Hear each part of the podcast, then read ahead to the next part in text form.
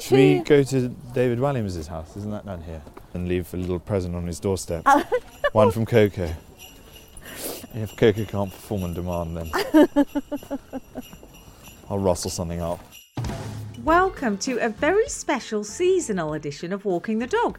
And I'm thrilled to tell you that my guest is only the wonderful Jack Whitehall and his beautiful Cavapoo Coco. Jack met up with me and Raymond in London's Regent's Park, fresh from the premiere of his Christmas family movie Clifford the Big Red Dog, which, by the way, is such a feel good, joyful film. And Jack's brilliant in it, so I insist you go immediately. It was really rainy and drizzly when we met, but Jack valiantly insisted we go ahead with our walk, and we just had the loveliest time. We talked about Coco, who Jack and his girlfriend got very recently, the Whitehall family dogs past and present, including his mum's current dog, Philomena, such a great name, who was apparently fabulously spoiled. Jack also told me all about his childhood, how he was quite an extroverted kid who loved performing from an early age. Or as he put it, I was a bit of an annoying git. I won't hear a word of it, Jack. We chatted about his rebellious phase at school and the comedians who really inspired him to be a stand up, like Rowan Atkinson, Jim Carrey, and his hero, John Cleese, who he ended up starring opposite in Clifford the Big Red Dog. It was really interesting meeting up with Jack. I was kind of expecting him to be very loud and outgoing, and he was actually very thoughtful and self effacing and quite gentle. He had this very quiet, calm energy. And Coco, I can exclusively reveal, has the most immaculate manners. Jack's dad would be bursting with pride. I wish I could have said the same for my dog Raymond. I really hope you enjoy my chat with Jack and do go and see Clifford the Big Red Dog as you'll love it. Please remember to rate, review, and subscribe. I'll shut up now and hand over to the man himself. Here's Jack and Coco. And yes, you too, Raymond.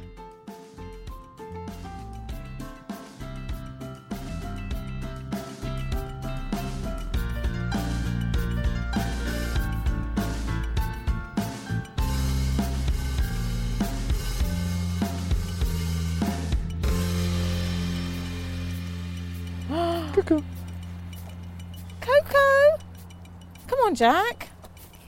Raymond's going to follow Coco, Jack. Okay.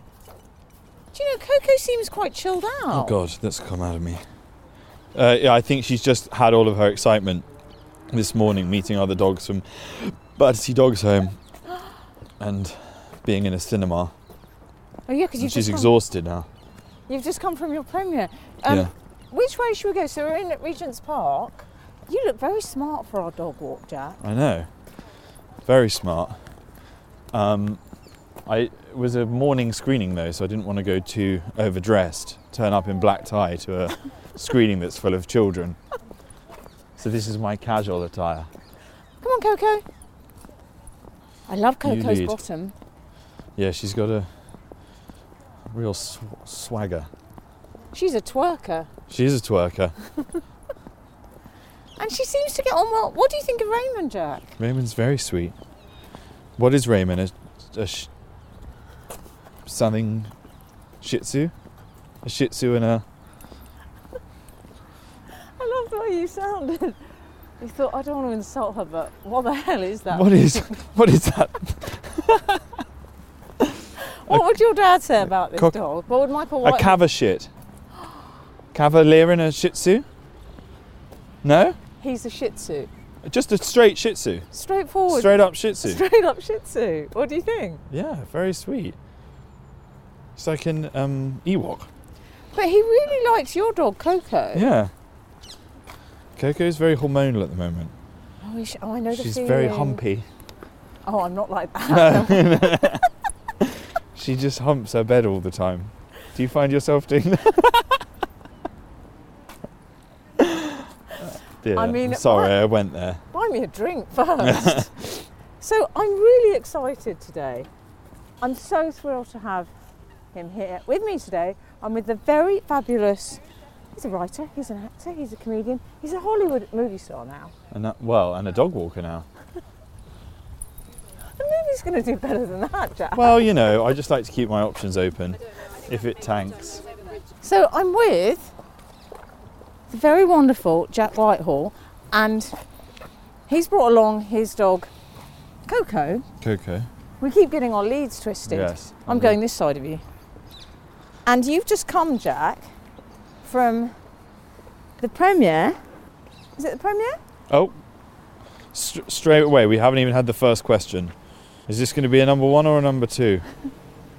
Do you want a poo bag? I don't think it was a poo. That's just a leaf, and that's not come out of Coco's body. I don't think. So, Jack's with his lovely dog, Coco, the. Is she a Cavapoo? She's a cavapoo. And she's absolutely beautiful. Very pretty. She's been coiffed and manicured and groomed for her appearance. Not on this podcast, obviously, because it's not a visual medium. But uh, she attended the screening of Clifford the Big Red Dog this morning. She was photographed on the red carpet. Fortunately, she didn't soil it, which we were very worried about. Is she going to maul this skater? No. Oh. Oh, he's doing a poo, Jack. Oh, here we are. Time to bring out the bougie poo bags. Wow. That's like half his body mass. Very impressive. I didn't like the way you looked at his poo, Jack. I'm not going to lie. No, I was just I was surprised to see so much come out of something so small. Okay. I was expecting them to be like little pellets. but that's a proper Yuletide log. oh, that was that his? I don't. I think that was another dog's. You don't have do you have to do that? That's being an extra responsible dog owner. That was definitely not from the same beast. Have I just picked up someone Yeah. else's poo? Yeah. It is dog poo, isn't it? Can you yeah, I'd hope so, yeah. So tell me, when did Coco come into your life? Coco came into my life eight months ago. Um, we had just, uh, me and my girlfriend decided that it was time for us to get a little doggy. And yes, we'd had quite a hard, hard time. Uh, my girlfriend had lost her grandmother Oh, and she'd had some health problems as well and we were both very down in the dumps yeah. and we decided that it was time for us to bring a dog into our lives and then we met little coco over facetime and fell head over heels and then we went to pick her up a couple of weeks later yeah. and we've never looked back she's been amazing She's been the perfect gift. Never in a bad mood. And just just unconditional love. So talk me through the Whitehall family dog history. We had um, uh, a dog called Mabel from Battersea Dogs Home. That was my first ever dog. I Mm. loved Mabel. Yeah. And that was our sort of childhood pet. Um, and we had Mabel for um, for a while when we grew up in Putney. Um, me and my brother and sister all loved her. That's Molly and Molly and Barney. Barnaby. Bar- Barnaby. yeah, Barney or Barnaby? Barney. Barney. What's happening here? And then Michael and sniff? Hilary, your parents, they're real dog people, aren't Yeah, they're very yeah, they're real dog people. My mum especially. We had Charlie after Mabel, who was also from Battersea. Come on. And then currently they have a dog called Philomena, they? who my mother is obsessed with.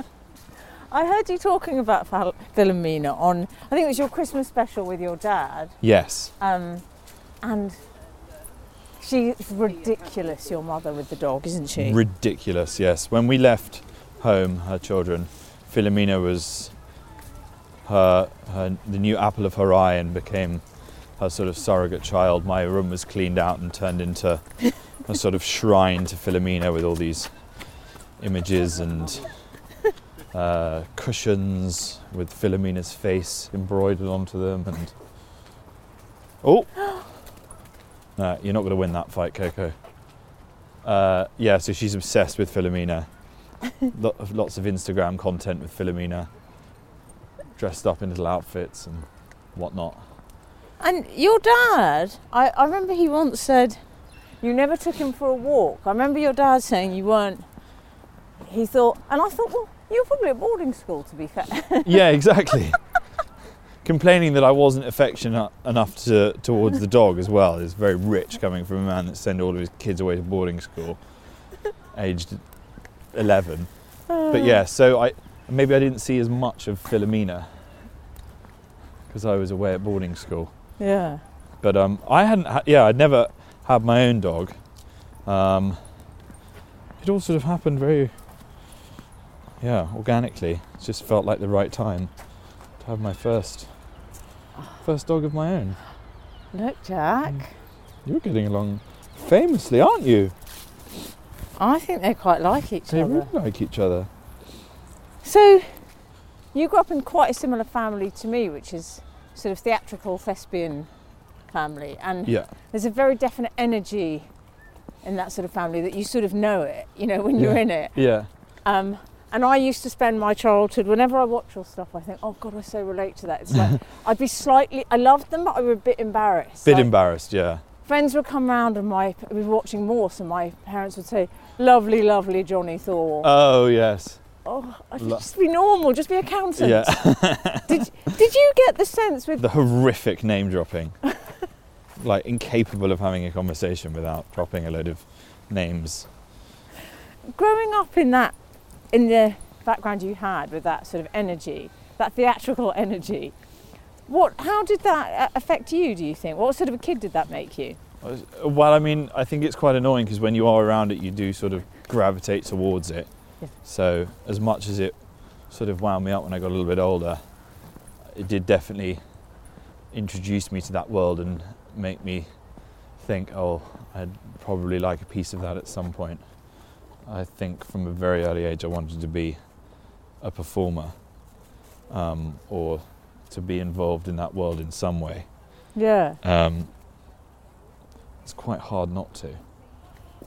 Um, although, you know, my dad always claims he'd love from me of, to have become a like banker at Goldman and Sachs or to have had a proper job. I don't think it was ever really on the cards.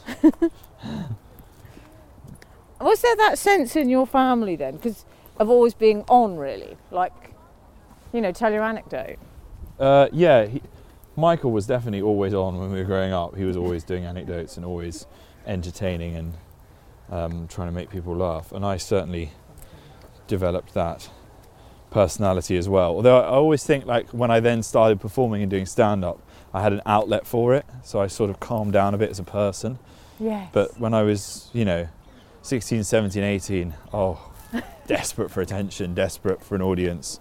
And my audience would be the people that I was hanging out with in real life and socializing with.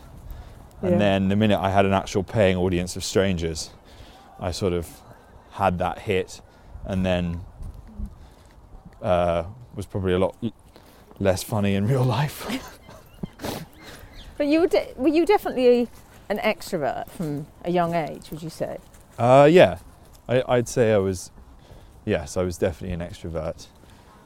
Just quite, I don't know, precocious. Um, yes, the class clown cliche, definitely. No, I was an annoying git. Definitely. Sorry.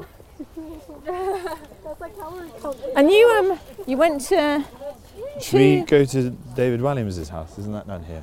what's that? We could go to David Williams' house and leave a little present on his doorstep. One from Coco. I'd happily do that. Yeah. if Coco can't perform on demand, then I'll rustle something up. Um, so you went to prep school, didn't you, in London? Uh, yes. There's West London you grew up in. Yes, As you all say, it's sort of mean streets of Putney. indeed. And But my dad always used to like to say Barnes, but it was actually Putney. We live right on the border of Barnes and Putney, but he thought that um, Barnes sounded a little classier, so he always used to say Barnes, but it was actually Putney. And now he's moved out to the country, and he lives um, basically just outside of Banbury, but he doesn't like saying Banbury because he thinks Banbury sounds a bit common. so he insists on the North Cotswolds. He's such a snob. So, you went to prep school, and we know that Robert Pattinson went there because you've talked about this, Yes. which is that he got all the parts, didn't he? Yes, I did quite a lot of jokes. I mean, that all really came from my mum just uh, comparing the two of us when our careers were at slightly different stages. Um, when he was in the Twilight films and I was doing stand up comedy competitions and Or should we just let these pubs and clubs. Sorry.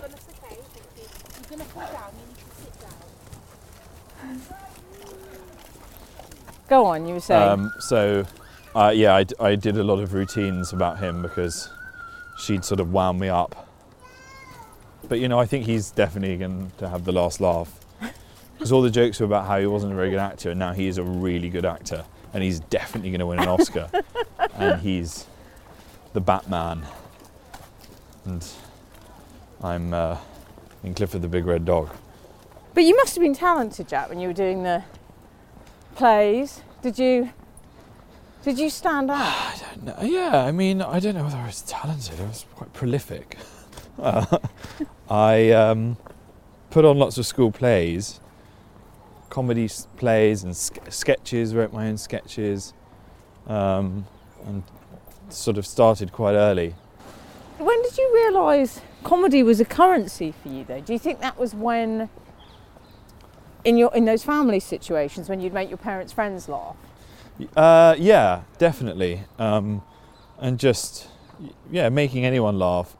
Um, I think w- was definitely something that uh, I got a buzz from, and then yeah, at school I think did we do?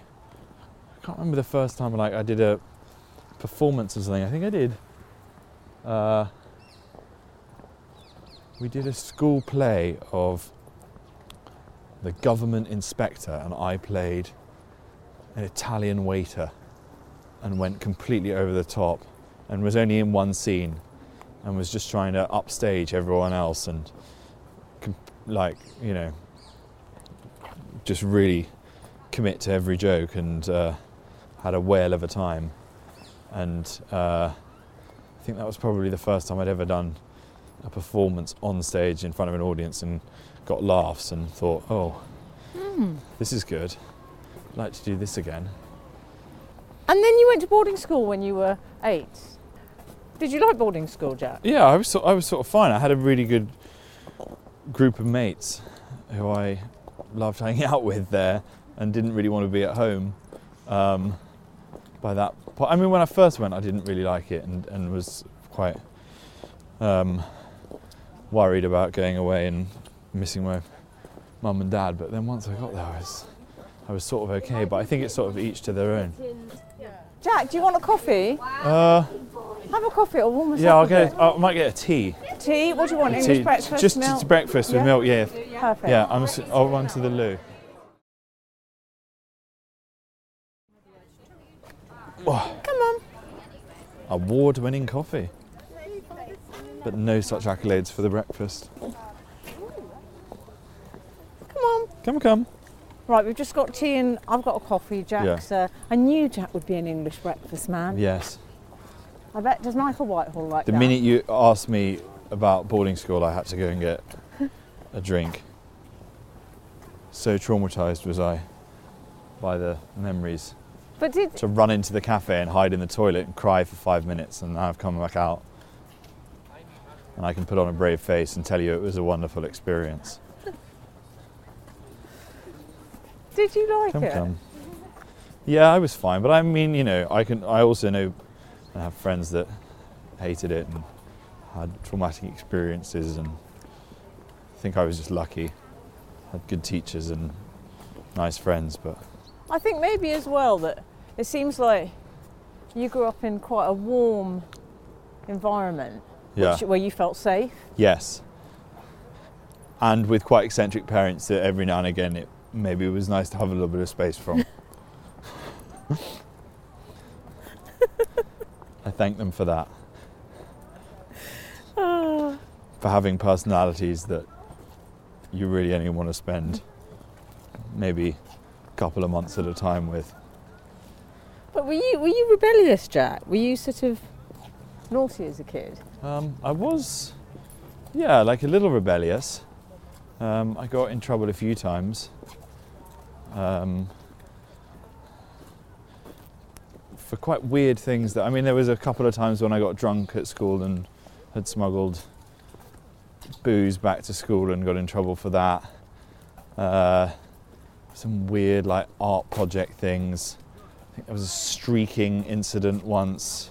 Sorry, hang on, Jack. There's a man a bit like oh, one of our family friends. No. Uh, he's talking about Annabel's. Oh. It's probably one of Jonathan Ross's friends. Are you? Cute dog. Ah, thank you.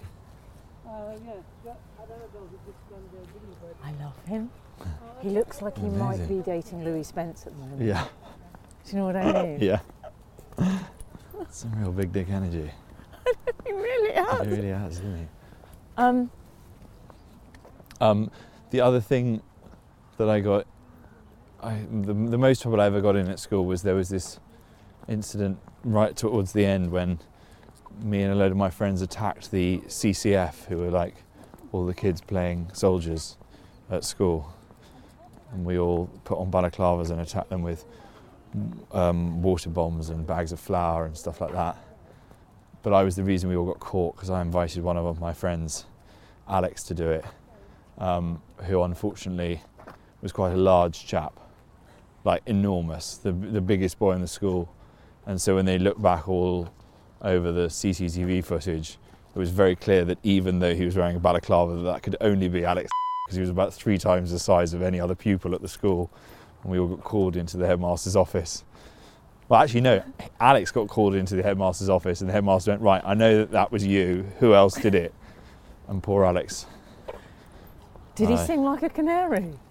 Unfortunately, he did sing like a canary. Never rat on your friends. Has he Snitches in ditches. Yeah. I probably should have made up a name there rather than using Alex's actual name. Well, bleep it out. Bleep it out. Oh, is it raining, Jack? Let's It's find a little shelter. Spitting a bit. Um, I quite miss this. I've been in? America for a bit.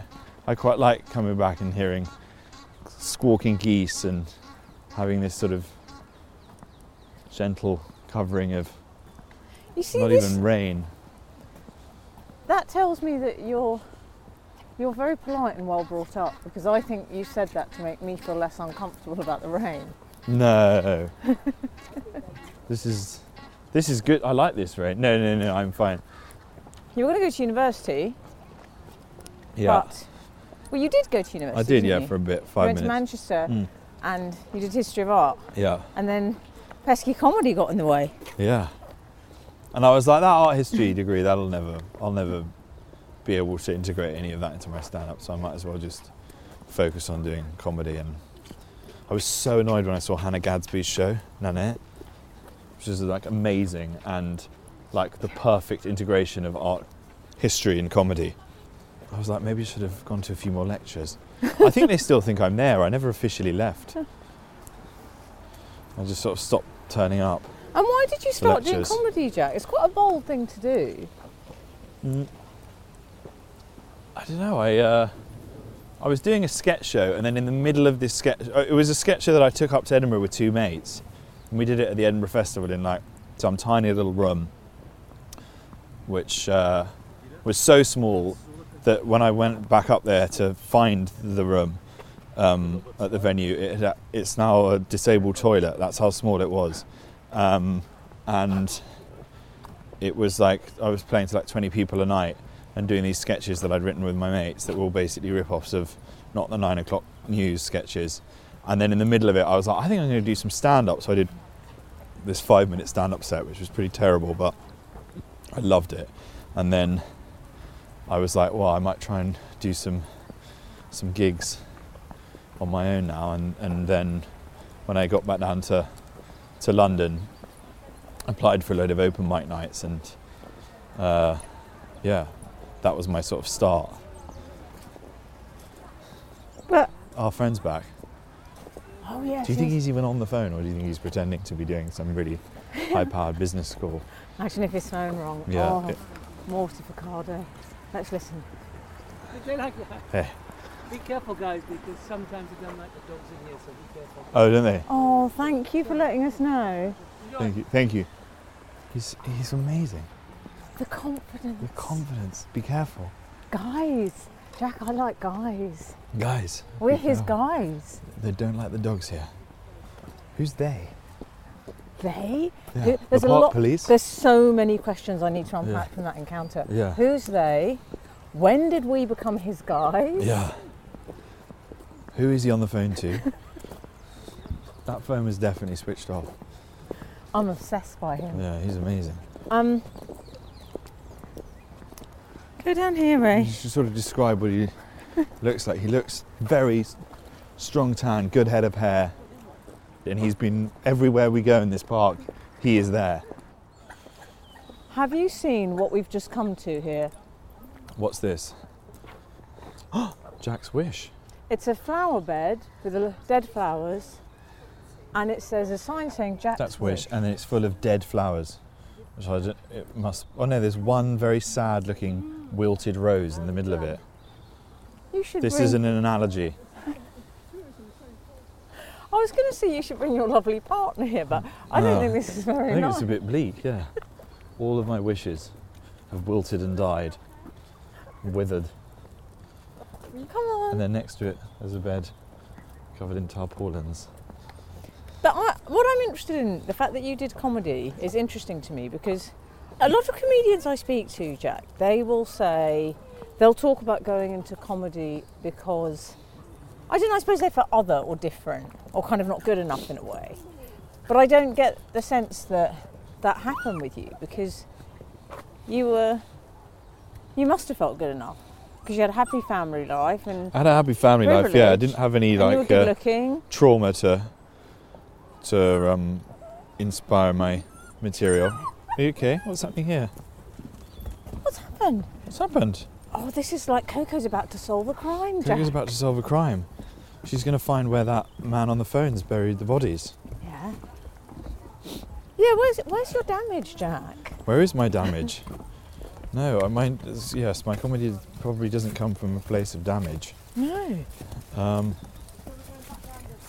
but I felt like a. Oh, you're chasing the squirrel. So yeah, you don't seem to be. You don't seem to have that. You seem very well adjusted, but you still wanted to go on stage, which is interesting.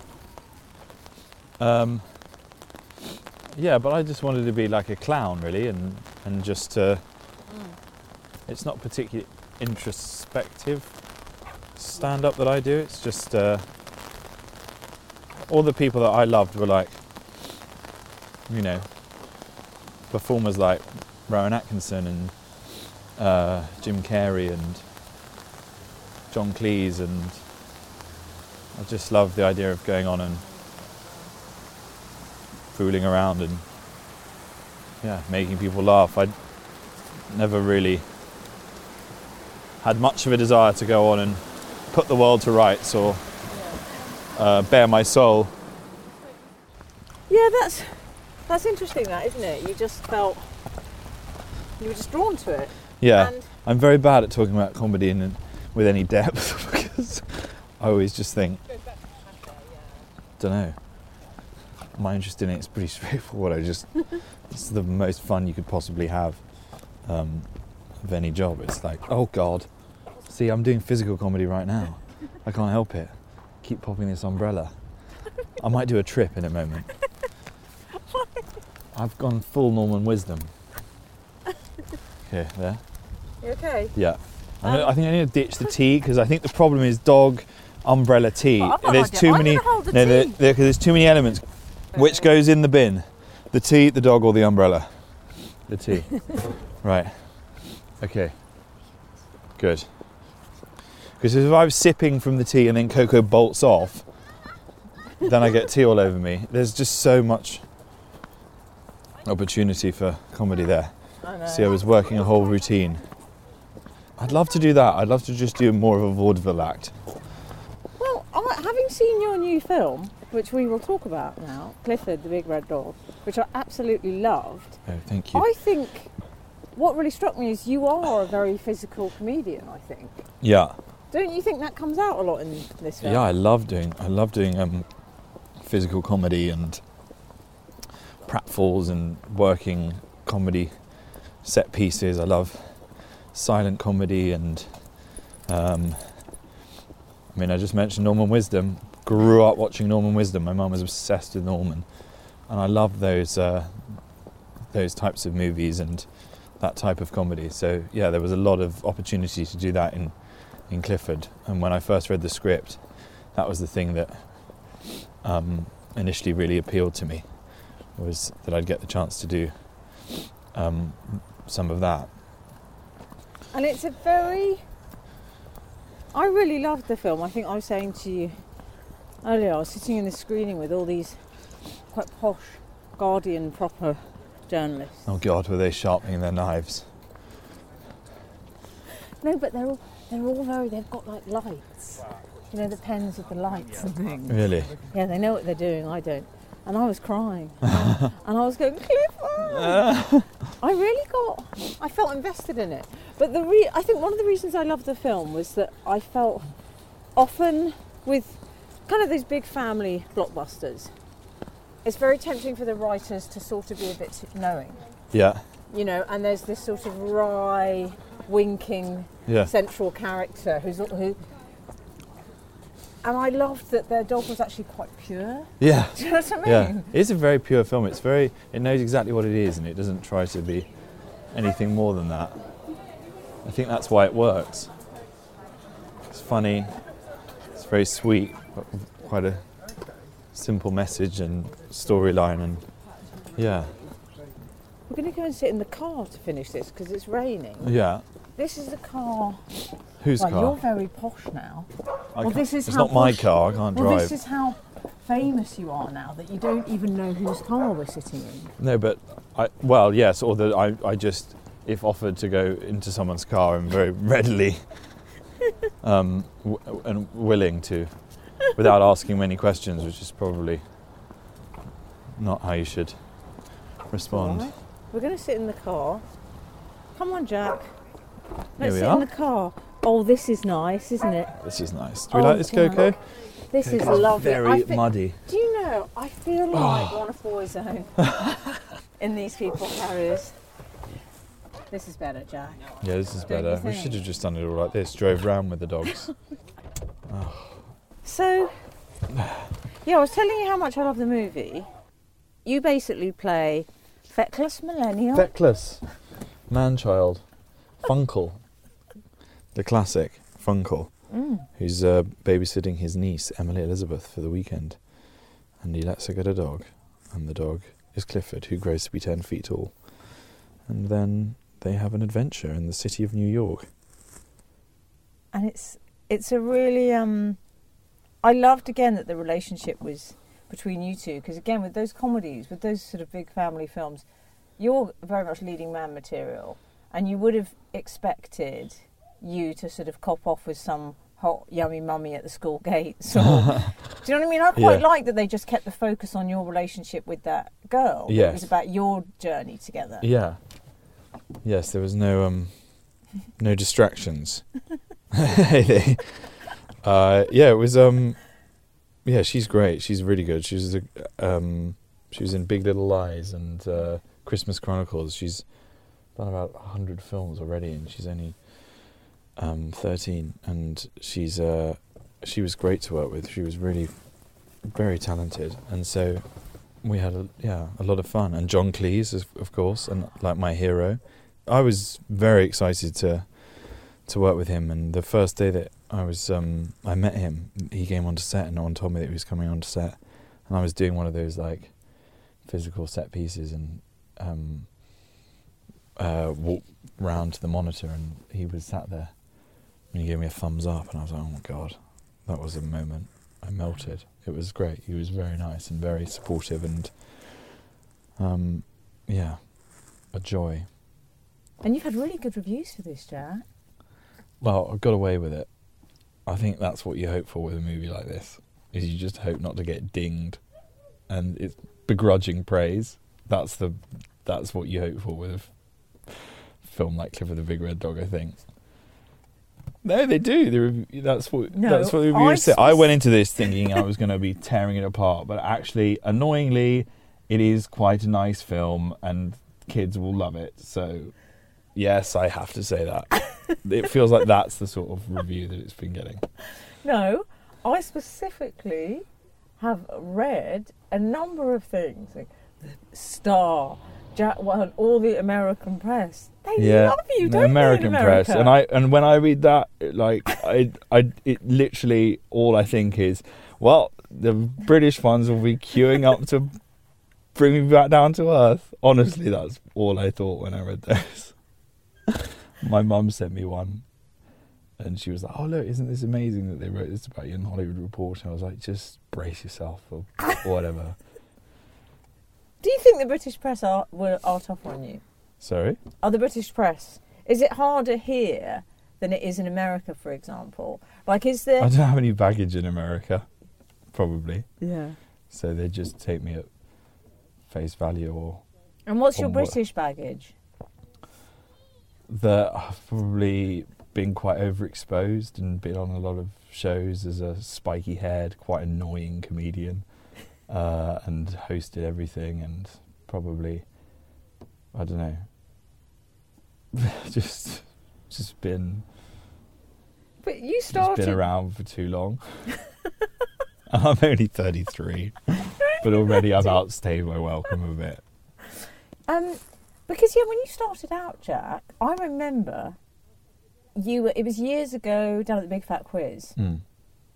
and you must have been, God, you would have been twenty or something, Yeah. or twenty-one, and you just started. I think it, was, it might have even been pre you presenting, working on Big Brother, and you'd come down. Just to watch it. Yeah. And I remember everyone, I remember meeting you just very briefly in the green room, and everyone was kind of talking about you. And everyone was saying, that guy, he was so charismatic, wasn't he? But it was interesting to me that you came down and you made an impression, is what I'm saying, Yeah. because you sort of owned the room a bit and you were charming. There was just a sort of aura about you, I felt. Well, I, I was very conscious um, from a very early stage to always make sure that I, you know, I don't know, just was polite and nice to people. I was, I think I've tried to um, always retain that, um, you know, partly because it's just a nicer way to live your life, uh, to be nice to people. Um, but also, I was like, just don't give them any opportunity to um, you know, uh, not like you, because uh, with green rooms and stuff as well, and co- you know, comedy clubs and going in there as like a young, uh, sort of confident, posh man. I don't know, like you just want to make sure that you uh, you sort of behave appropriately and don't uh, rub people up the wrong way and so I was always very sort of keen to do that when I was a stand-up comic, and, and maybe that sort of carried over into when I started doing stuff on TV as well. Did you feel that though, Jack, when you started doing stand up, that there was that sense of, well, you don't need to do this? In in, in what respect? Just in the sense of you being, you know, like what you're not running away from anything. You're not like. Is be, was being posh t- sort of tricky in some? I mean, I'm not doing sort of my posh. hell. My posh hell was very very hard. Um, you know, No, but it is We that thing about people making assumptions, I suppose, about you. Yeah, yeah. I mean, I know I was just when I first started, I was just very self-conscious of it and not wanting and and trying to sort of hide it. That was my that was what I first did. Yeah, and I just tried to like just slightly take the edge off my voice. So yeah, I w- was like didn't want anyone to know that I'd been a posh school or that. So yeah, and my dad was like, "Why are you speaking like that? I heard you on the television last night, and you were dropping your consonants left, right, and centre. That's not what I paid for that education for." Um, and so yeah, that was the early days of my my stand-up comedy career, there was a lot of um, a lot of that. Did you do that even on shows like Eight Out of Ten Cats? And Yeah, those early shows. Yeah, Really? yeah. You can you can hear it in my voice. Um, and Big Brother's Big Mouth is uh, almost unwatchable. I walk out and do this sort of, um, yeah, Russell Brand light performance um, with this ridiculous voice, these terrible jokes. But do you But think? that's because I had to do a lot. Of, I, I basically got accelerated Yeah. far too quickly through the ranks and uh, was on TV. Uh, yeah, uh, the Big Brother stuff is awful. There's an interview, the worst one. I don't know why I'm drawing attention to it, because then people will just go and look at it. I think there's an interview I did in the Big Brother house for the Sun, and also because it was the Sun, I was like, I really need to lean into the Danny Dyer accent, and it's just like it's. Ugh. I But as you say, you were young, and I, I think literally can't watch more than like ten seconds of it without turning it off or dry heaving. And then like even Coco didn't like Coco, what do you think of Daddy Daddy pretending to talk like he's from the East End. But I understand that. I think it's because, as you say, you were young, and it takes a while to find your your voice, doesn't it? Yeah, Um, and you did, and you went on. You were so phenomenally making it sound like you were in a picture. he was so successful. Yes. But it was, but as you say, it was rapid, wasn't it? it was very rapid. Yeah. So then I was doing a lot of growing up on TV and doing a lot of stuff where I was, you know, the the quality of the material was not of the highest caliber because I just hadn't been writing and performing for long enough, uh, but was quite good at selling stuff and, you know, was a, probably quite a good performer, Mm. um, but not a great comic maybe. Um, so, yeah, I I don't like regret it because I'm really happy to have been able to sort of have got to where I am now, um, and you know I'm very proud of quite a, quite a lot of the work that I've done. But um, I don't know, maybe in the early days there was there was some stuff that probably wasn't quite as good. But when you started out, so with Fresh Meat and Bad Education, those are two projects which I imagine you are very proud of. Yeah. Because I feel as soon as you started acting as well, it, was clear that you sort of had a talent for that. yeah, those projects were amazing. Um, and, you know, I was very lucky. Fresh Meat was my first acting gig that I ever got. And it was, you know, Sam Bain and Jesse Armstrong writing the script. So I had amazing material to work with and an incredible cast. And also, you know, a character that wasn't like necessarily a massive stretch. So it was quite a good um, learning ground. Jack Whitehall. Who knew? um, so and and yeah, and and and bad education as well was um, was a was a lot of fun and um, yeah, I I don't know, I um, yeah, I, I love doing both of those those projects and um, yeah, Jack, you're very quite a calm. I think it's the presence of the dog. Do you think it is? Yeah, they've calm. They really. You're very me. chilled out and calm, aren't you? very chilled. I think I thought you'd be a lot louder. Really. Mm. Maybe there's something about like just sitting in a nice warm car with a dog on your lap that maybe just brings out like a sort of calmer aspect of your personality. When I'm at that screening with all the children, you, you know, then I might go more into my sort of um, kids TV presenter. Do you switch it on? Can you switch it on? Yeah. Oh yeah. Zany Jack. Zany Jack. Do you know my sister said when the most excited she's been recently of anything really that I've achieved is that Kim Kardashian uh, posted that she had been watching Clifford the Big Red Dog in her private cinema for her kids, and she sent me um, the story and was like, "Oh my god, this is amazing." and it was on the our family WhatsApp group. She was like, "You should offer to do one of the children's parties." I was like, "What do you mean?" I'm like, "What? What, what do you think I do? Like, that's not that's not a thing that that I. Uh, it's not a string to my bow." And she was like, "Well, yeah, you should. You should definitely get in there." And then my mum started chiming in. She was like, "Yeah, you could go dressed as the dog." I was like, "I'm not even the dog in the film," and like, surely I've, you know, gone past that. You know, part of my career that I'd be dressing up as a dog and going around and entertaining children. You're a smarty arty. The Yeah. children's entertainment. Um, Jack, do you cry? You're a crier, I reckon. Yeah, I'm a big crier. I, kn- I can big tell that about you. Big, big. What did I cry at? What was I watching? It was something where I, w- I really went. Oh, uh, the King Richard, the Serena Williams and Venus Williams biopic, Will Smith. Bloody every scene. Do you cry in when you're sort of arguing in pe- with people? Yeah. It, what are you like? I can't really imagine you being an angry person. Do you back down a lot? Yeah, definitely that. I did cry at something else the other day that was Did like, you? yeah, that I should not have been crying at. The the worst one was Deal or No Deal. I watched a Deal or No Deal and and I really like was sobbing uncontrollably because this, ah, she basically this lady was gonna w- pay for a holiday and she was gonna go away with her daughter and like Noel Edmonds had really like whipped the audience up and then she like